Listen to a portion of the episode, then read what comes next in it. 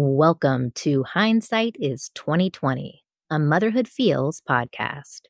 I'm Dr. Jill Garrett, a licensed psychologist who specializes in perinatal mental health and host of Hindsight is 2020. On this episode, I welcome seasoned mom of twins and former career covert CIA operations officer Valerie Plame. Valerie's occupation and identity as a covert CIA officer had to be kept secret from even her closest family and friends. However, that all changed in 2003 when a conservative columnist, at the direction of senior White House officials, leaked her true identity. This ended her covert career and ignited a political scandal that rocked the Bush Cheney administration. All the while, Valerie and her then husband, Ambassador Joseph Wilson, were left to navigate this political maelstrom while also parenting three year old twins. Valerie details this journey, along with her personal journey of experiencing postpartum depression after the birth of her twins, in her New York Times best-selling memoir, Fair Game My Life as a Spy My Betrayal by the White House. Valerie's book was also released as a major motion picture of the same name, starring Sean Penn and Naomi Watts. In addition to publishing two other spy thrillers, Running for Congress and being the twin mom of now college aged children, Valerie has created what sounds like an amazing conference that I have now added to my bucket list Spies, Lies, and Nukes. In this conference, Valerie and her highly decorated CIA colleagues pull back the curtain on the reality of international espionage. Check out spiesliesnukes.com for more.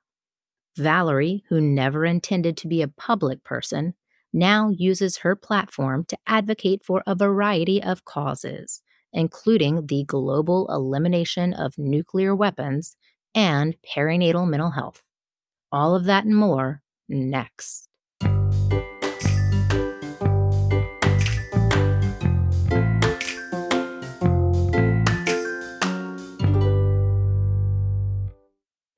Hey guys, it's me, Jill. If you are interested in integrating more support for moms, dads, and families into your healthcare system or business, please contact Motherhood Feels at motherhoodfeels at gmail.com. The Motherhood Feels supports include Before Baby Boot Camp, an online self paced course and downloadable workbook that offers education, evidence based coping skills, an opportunity to create a personalized coping plan, and resources for new and expectant parents. Check out motherhoodfeels.com for a sneak peek of the course and to check out my newly published rhyming storybooks with healthy mental health and safe sleep messages. Motherhood Feels M is for mom, and Fatherhood Feels D is for dad. Both the course and the storybooks can be personalized to your healthcare system or corporation. And as per usual, help this podcast grow by subscribing on Apple and Spotify. You can find me on social at Motherhood Feels. Thanks for listening.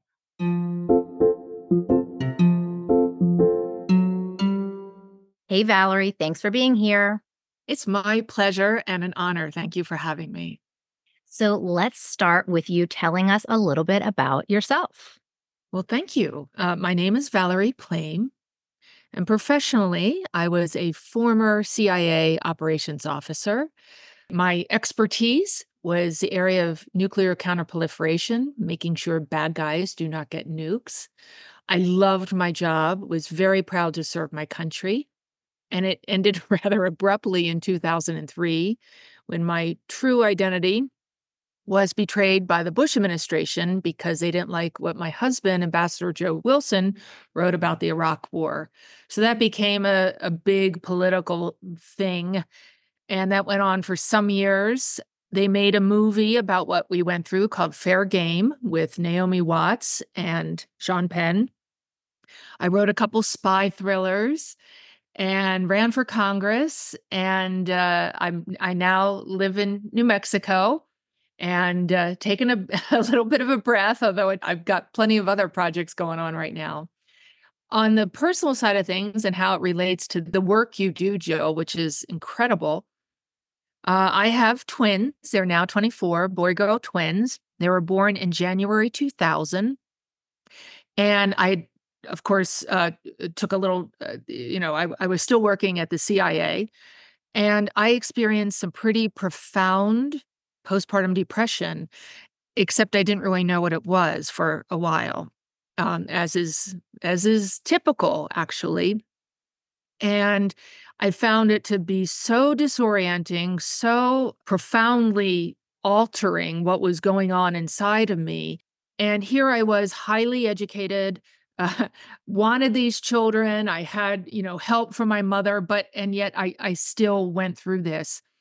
And when I came out on the other side about a year later, I thought I I have to advocate and educate around this issue.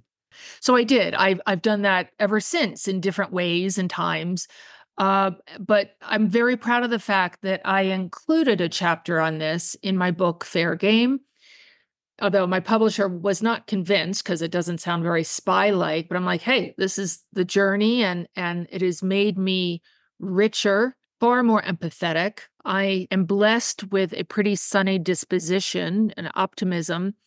So when for months on end, days, weeks, months, when I didn't wake up happy to greet the day and in fact a sinking feeling of how can I get out of here, it was so scary. So I want to do whatever I can to help educate other new families about this. Well, I thank you for taking time to share your journey in all of this. And I had met you briefly in about 2016 when you were the keynote speaker for a talk through, I believe, Postpartum Support International, where I was on a panel mm-hmm. and you were the keynote speaker and you gave a great speech. I think you've gotten really involved in all of this. I think you were involved with Postpartum Support International in some way as well. Yes, I was. And that was a, a terrific organization.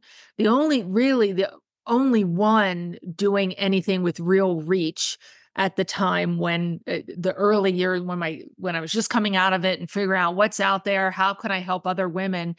And uh, yes, I sat on their board for a while. They continue to to continually enhance their outreach to moms, but also to caregivers. And uh, I I just hope that if I were to have uh, a baby today, which will not happen, uh, but if that were possible, um, I just hope that my whole experience and my understanding from the mo even from the moment I started talking to my obstetrician would have been different. No one spoke to me about this. No one mentioned it. It was all I got all kinds of leaflets on make sure my baby goes to sleep on her back but nothing about my well-being and uh and i hope I, I i believe and i don't think it's uh, as widespread as it needs to be but it, it has slowly changed. It's been 24 years yeah, I think there has been a bit more growth, but there's certainly more room to grow. And so, like you, I am working to kind of normalize the conversation and get resources out there. Um, let's talk a little bit, if it's okay, if we shift backwards a little bit. And you mentioned your job and the well known status of it now. Mm-hmm. Uh, growing up, is that what you had always wanted to be? Not at all. I mean, I never thought that espionage could be a career. Uh, my dad was an Air Force officer. My mother was a school teacher. Uh, we we lived a lot of places, and I got to travel with them. So that that international piece was always important in my life. And I did my undergraduate at Penn State, and they came on campus to recruit. This is at the height of the Cold War. And I applied and and started going through the process, which is quite long and quite arduous, as you might imagine. But I was intrigued by it because it it did have that element of of course it was serving your country, public service, but it also frankly sounded way more interesting than what my friends were doing. And I don't mean in any way to disparage that. I just like, I wanted the heck out of central Pennsylvania at that point in time. And um, I, as I said, I loved it. If none of that had happened, I like to think I would be overseas now working on that whole nuclear threat issue. Mm-hmm. You are talking about a job where you are having to assess and make good connections with people. And it's reminding me a little bit about my job as a psychologist. And I am guessing that in social situations, people might be asking you things like, Are you analyzing me? Mm-hmm. And I find that happens for me as a psychologist. What happens for you when that question is asked? Sure. I'm sure it's a professional thing that you run up against all the time at cocktail parties. I was an operations officer. So that meant I was spotting, assessing, recruiting foreign assets for senior US policymakers on intelligence. That said, at the heart of it, in fact, is psychology. What motivates someone to want to betray their country? Why would they ever do such a thing? Well, there are as many motivations as there are individuals, but typically it's money, ideology, ego, uh, and sometimes a combination of all them and then some. And so our job was as we're assessing someone who's in a position of access to intelligence, figure out what is it that makes them tick. You can teach some of those things, but it's also um, inherent empathy paying attention, listening. Um, I fail at it every single day, but I try to listen more than I talk. It's a tough one, but it sounds like you've obviously been successful in it. I'm also thinking about, and this is my very limited insight into the CIA, but I think there is something called the farm where you are trained. They put you through the wringer and see how you do. I might be off on that. But no, that's that's all true. okay, all true. Okay. So I'm thinking about as a mom of twins, uh, just the emotional toll and the sleep deprivation of that role. What the comparison of that as compared to perhaps going through the farm was like. Mm-hmm. Well, particularly you, you touched on sleep deprivation. And that was really my downfall Every new mother, of course, experiences sleep deprivation. That's just part of the package. But twins, it's doubled. And I understood uh, why it's used, frankly, as a torture device. It so completely breaks down uh, your character, your your sense of self. Um, I didn't hallucinate, but I mean, I went. I couldn't sleep ever, or only in small snatches, and and this went on for weeks and months. And uh, we did have an element of that in our farm training, but it, it was far less, and and two little lives were not dependent on me. I found that to be the most brutal part of it all because you cannot function and you can't feel good about yourself if you do not have that foundational sleep and rest that is so crucial to our well-being. So uh, yeah i didn't i didn't connect the two at the time. I, my mind wasn't working but nothing prepares you for it. You can't.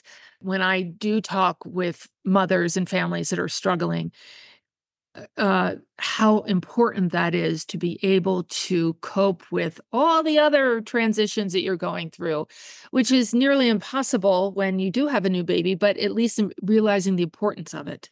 Yeah. I find one of the things I'm doing is prescribing sleep and or helping people figure out strategies to improve their sleep because like you're saying it's so crucial to our mood. So I can relate to that. Yeah, and to to this day I jealously guard my sleep we got a dog uh, from the shelter about a year ago. Nice big German Shepherd. She's a sweetheart. She might be coming in through the door any minute. But the point of that is, like a lot of people, as I talk to other dog owners, they let their dogs sleep on the bed. I'm like, no, don't.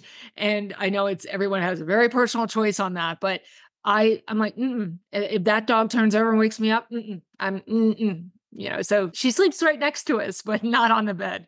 You're like me. I have a dedicated going to sleep time. If we're watching a show and my husband's like, it's 940, you're not upstairs yet. It's a clue that something's off because I keep to a rigid sleep routine. I like all mm-hmm. my hours. You talked about 2003 as being the year where things changed for you. Your covert status was outed. And so you had children that were, if I'm doing the math, three years old at the time. So, what did that do for your parenting experience? I think a lot of parents can relate to having trauma and crises, but then you also have to parent on top of that. Can you share about that experience? Absolutely. For us, this whole political maelstrom went on for several years, and it was both of us. It wasn't just one parent, it was both of us in in just the depths of this. We were called liars and traitors.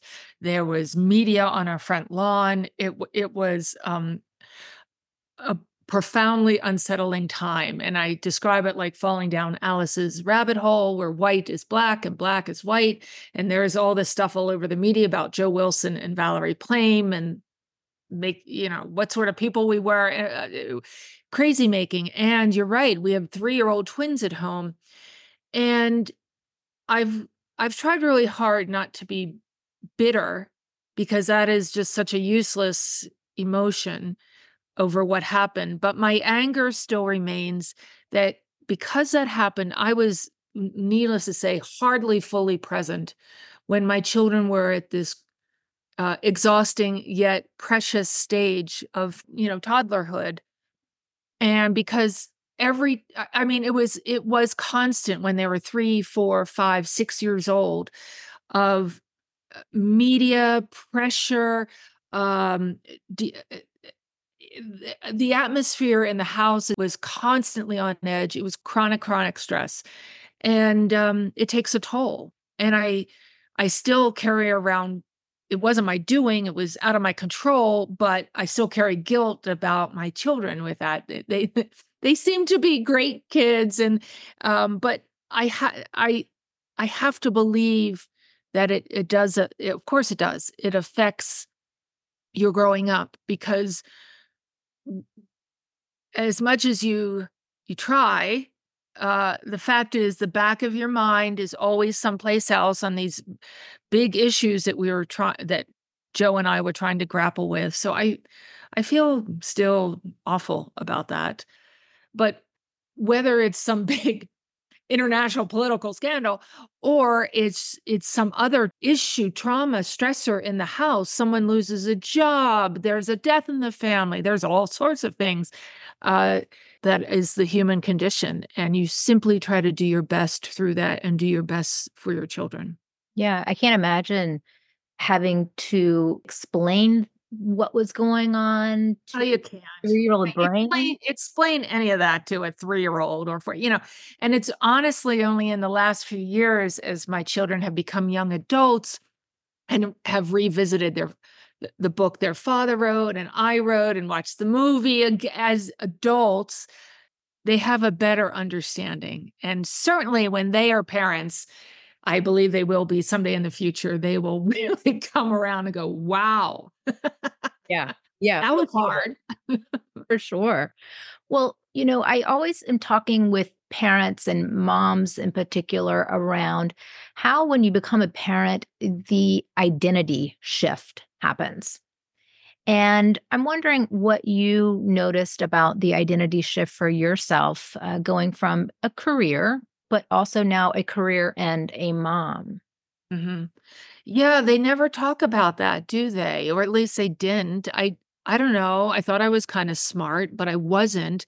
And I experienced that huge identity shift because I I really wanted children, but I loved my career and I put it on as off as long as I possibly could. I didn't have twins until I, um, I was 36, uh, babies, know. So I had had a long stretch of, being a very independent, uh, I don't want to say powerful, but you know, I I made my own decisions. I was doing interesting work. I was traveling all over the world, and uh, and then all of a sudden, you are completely and utterly everything. Everything changes, and postpartum depression aside, just that alone, that transition is deeply felt, and I don't think they talk about it enough. I've only seen a little bit here and there, and this sounds so right to me. You are grieving a loss of yourself prior to being a mother, prior to being a parent. I'm sure men go through aspects of it for themselves because everyone typically is like, "Oh, isn't this the best time in your whole entire life? Oh, look how cute they are." And you know, you you feel badly even thinking to yourself that wow, this is different. This is not exactly what I didn't know what I thought it was, but you know, it wasn't this. And um I would love to see more understanding, more education around that huge shift from only caring about yourself, very selfish creatures that we are, to take care of little beings, little critters, and what that means uh, for your relationship with your partner, what that means uh, with yourself, how the how you think the world is viewing you. It's all it's all big. It's all really really big. It's definitely very big. And I also think about how here you are, an accomplished professional who clearly knew what you were doing on that front. And then you have babies. Oh, I knew nothing. I knew nothing. I didn't have younger siblings. I wasn't really around babies very much growing up. I mean, isn't, you know, I, I, to say I was ignorant would be an understatement. I had just no idea. And I wish I had trusted my instincts, if you will, a little bit better, but I didn't have any. I feel like I didn't even have any instincts to know what to do. It's all supposed to be all natural and it's not. And, um, but I, I I worried tremendously. And of course, the whole thing then starts snowball snowballing and it, it, accelerates and your anxiety feeds your depression and your depression feeds your so it's a um it's a tough time. It definitely is. And you described having maybe a year or so period where you were having perhaps some depression and anxiety symptoms. What do you think helped move you through that experience? Time. Mm-hmm a couple things. Um, one, your baby does start sleeping a little bit better, so you can sleep a little bit better. So that really doesn't happen, uh, though, until month three, four, somewhere in there, five. Um, I did go on an antidepressant for a few months, uh, and that I'm sure helped. Um, but it's it's moving through that transition and ultimately recognizing that this is not forever. Your whole life is not going to be waking up for the 2 a.m. feeding. Because when you're in it and you're just exhausted and you're like, this is it, this is all it's going to be, this is uh, rather than a set period of time that you will move through. I mean, it, intellectually, it's obvious all children grow uh, but it when you're in it and you're so beaten down by the lack of sleep and other other clinical things that might be happening to you it doesn't feel that way yeah. in the moment. Yeah when you're in it yeah you're feeling like this is forever but with some hindsight you're able to say this is a phase this is a season yeah. of life. And that's what i want when my children have children of their own, both my son and my daughter. I I want to stress that because I felt like no one told me that. I don't know. It, it sounds silly. Maybe they did and I couldn't hear it and I didn't listen. But I I want them to know that it's it's a short period of time and you will move through it. There will be happier days ahead. Yeah, that's a much more optimistic message than a sleep deprived brain saying, I can't deal with this. This is forever. Yeah, Oh, absolutely. When I when I speak to uh, new mothers, I do try to convey that that this is not your new reality forever. This is a period of time, and I wish I'd heard that. That that might have helped. Yeah. So I'm thinking now as a seasoned mom with these young 20 year olds, my sense is that you had opportunities to perhaps use some of your skills uh, to parent, perhaps. Did you find that any of your professional skills were generalizable to parenting?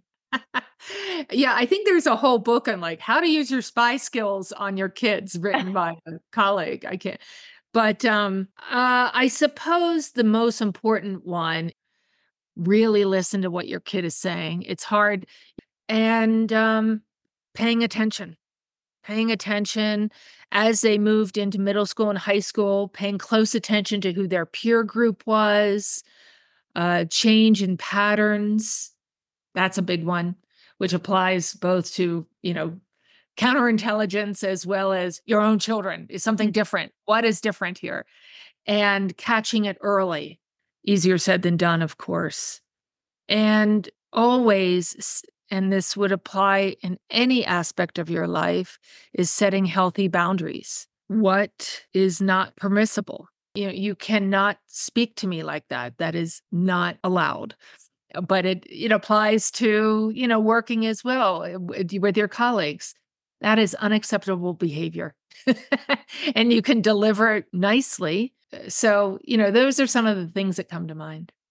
I was um, hearing you interviewed somewhere else, and somebody was asking you about your experience as a spy. And you were saying a lot of times people think that we're these like lone wolves. That's like a misconception about your role, and that actually you're quite supported Absolutely. the CIA. I'm curious if you ever felt like a lone wolf as a parent, feeling limited support. No question.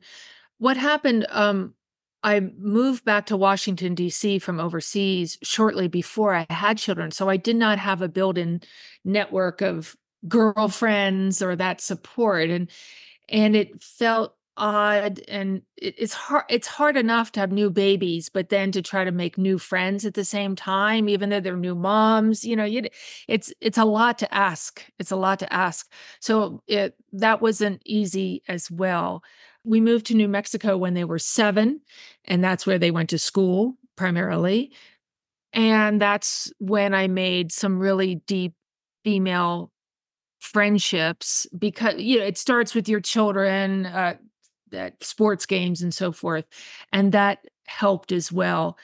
It was uh, the those years from when they were three until we moved I, I, it's it's i'm still unpacking it i mean so much was happening that it was hard to take in honestly and i'm i realized we needed to move out of washington d.c and that's why we did so yeah, it would feel, uh, I think becoming a parent oftentimes can feel lonely. And then oh all these other things going on where you probably needed to isolate a bit just for your own kind of emotional and personal no safety, question. that would be a really hard time. And most Americans now, I don't know what the statistics are, but I bet the majority of Americans are not living close to family. That in forever uh, that was always the case. You had grandmothers, you had aunties, you had other female, close female companions to help ease that burden of the new child. And um, most Americans don't have that. I mean, we're a very mobile nation. And uh, the, the piece that's missing in that are those roots for someone to go, I'll take the baby for the afternoon. Shoo, shoo, you go do whatever you want to do. Uh, and let's not even have the conversation because we know it's a whole other conversation on quality childcare in this country. Most people can't afford it, very simply put. Yeah. Yeah. And it's nice to be able to have opportunities for support. So, those are all things that impact how we're doing emotionally. You mentioned the movie of your life, Fair Game and your book of the same title, and that you are an author of some other fun books. What else are you doing professionally now? I think I saw something about spies, lies, and nukes. Um, yeah. A little bit about that. Yeah, I I've been running a conference. We just did our third one called Spies, Lies, and Nukes. We did it in Santa Fe, New Mexico, just a few months ago. I basically called up my former CIA colleagues. They are highly decorated really respected. And uh, hey, say, hey, want to come to Santa Fe? It's open to the general public. And it went over for about two and a half days. We hit the hot spots, uh, trying to connect the dots, really showing what's going on behind. Uh, in when you read about these things in the headlines, the national security issues behind them, the intelligence issues behind them. I'm really proud to say people came up to me afterwards, said it was the best conference they had ever been to. So uh, that means that means a lot to me. We we're not just telling old war stories, although sometimes that history is there to connect the dots. But for instance, we had the the head of CIA disguise. She and her husband wrote the book that they based the movie Argo on. We're talking about Ukraine. Hamas and Israel, of course, what's going on in China. I had a former KGB illegal as well. So it's it's I wanted it to be and it is both educational as well as entertaining. I'm working on that. I'm doing some film and TV projects. I do a lot of speaking, I do a lot of writing, and I continue to be passionate about the nuclear threat issue. Wow, what a full life. And the conference sounds so cool. And do we think there'll be a year four of the conference? Absolutely. In fact, I was just speaking with my great speaker group, and we're talking about our next one we might do in the Washington, D.C. area, and possibly even doing a cruise in the Mediterranean 2025. So, how fun would that be? That's amazing. All right, I'm staying tuned for those because they sound really cool. Yeah. If it, um, the website is spiesliesnukes.com if any of your listeners want to just check it out and so we're we're figuring out what our next event will be exactly Awesome. All right. And then you mentioned the disguises. I was actually thinking here you are, an attractive, uh, blonde haired person. And I'm wondering what did they do for disguises to make you not be a person who is an attractive blonde haired person? what they do and uh, the woman who who I brought my former colleague Jonna Mendez chief of disguise she was put it this way she is a um, she is a white sort of yeah, sort of strawberry blonde hair woman. She was in the oval office with George W. Bush as a black woman and he had no idea. She was briefing him, and then, like Mission Impossible, pulled off her mask. And uh, so, th- what they can do is astonishing. And uh, it, people loved her talk, of course. It was great. Oh, yeah. sounds- how, do you, how do you use every trick in the book to make you not look like you?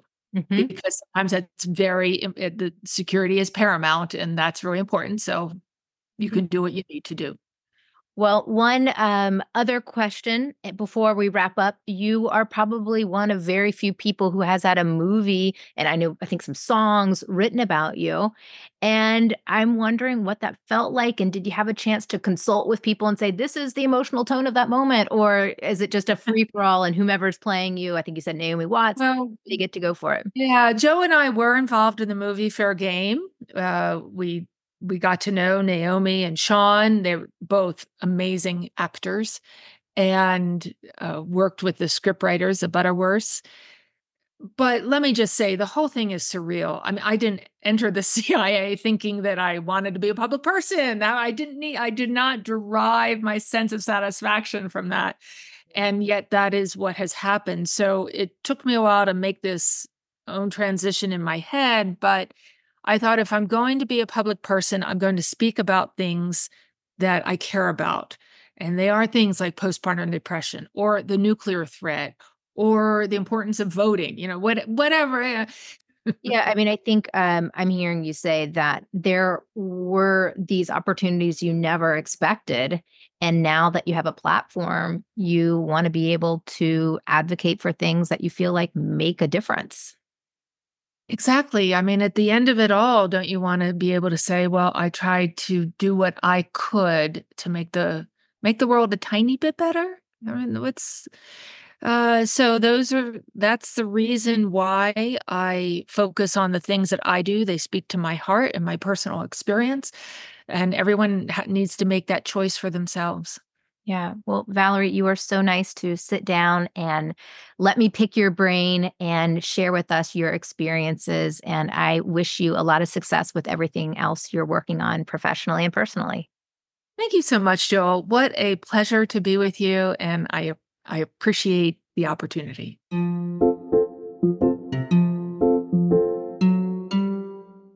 Information on hindsight is 2020 is intended for general education and informational purposes.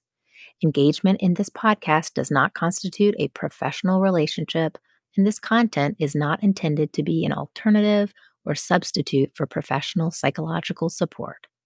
Individuals are encouraged to pursue that through a licensed healthcare provider. If you're experiencing an emergency, please report to your closest emergency department or contact 988.